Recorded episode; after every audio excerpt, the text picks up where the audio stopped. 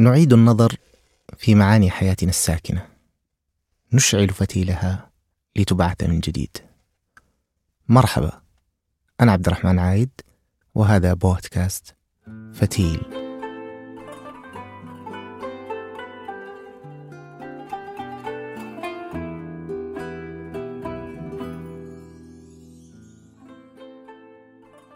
فرض صوم رمضان لغاية عظمى. وحكمة كبرى وأصل ثابت وهي التعليل الوارد في قوله تعالى لعلكم تتقون والتقوى هنا هي إلزام الإنسان نفسه بطاعة ربه واجتناب المباحات التي أصبحت محرمة عليه بعد شروعه في الصيام.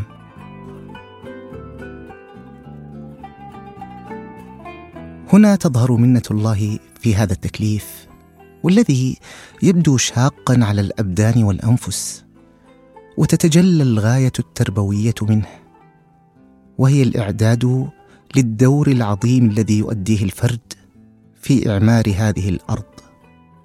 أداء تحرسه التقوى والالتزام وحساسية الضمير.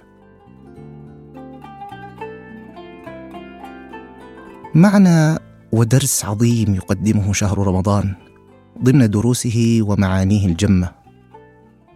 قيمة الالتزام وجوهرها تظهر جلية في هذا الشهر.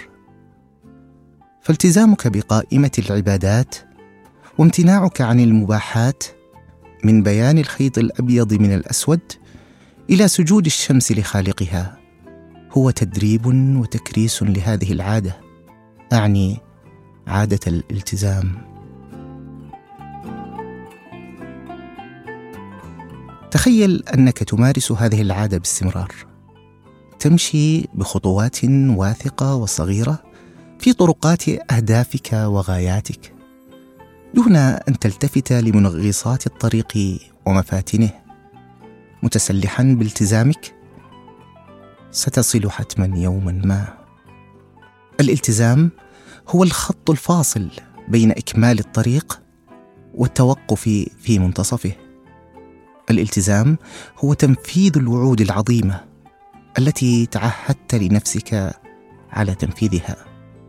الالتزام هو أن تكرس نفسك فكريا وعاطفيا لفكرة لمشروع لقضية حياة. الفكرة المبدعة تحتاج إلى عمل.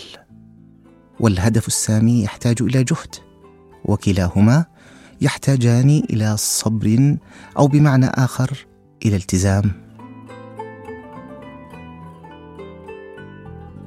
يقول فينيس لومباردي الرياضي الشهير جودة حياة الشخص تتناسب بشكل مباشر مع التزامه بالتميز بغض النظر عن مجال العمل الذي يختاره.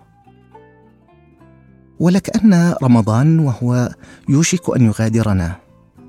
يريد أن يرسل إلينا إشارة. أن الالتزام هو المسار الثابت. والأفكار والمشاريع هي المتغيرة. والأهم أنه يريد أن يبوح لنا. لقد استطعت فعل ذلك في ثلاثين يوما. تستطيع فعل أكثر من ذلك يا صديقي. شكرا لوقتك ودمت بخير. فتيل.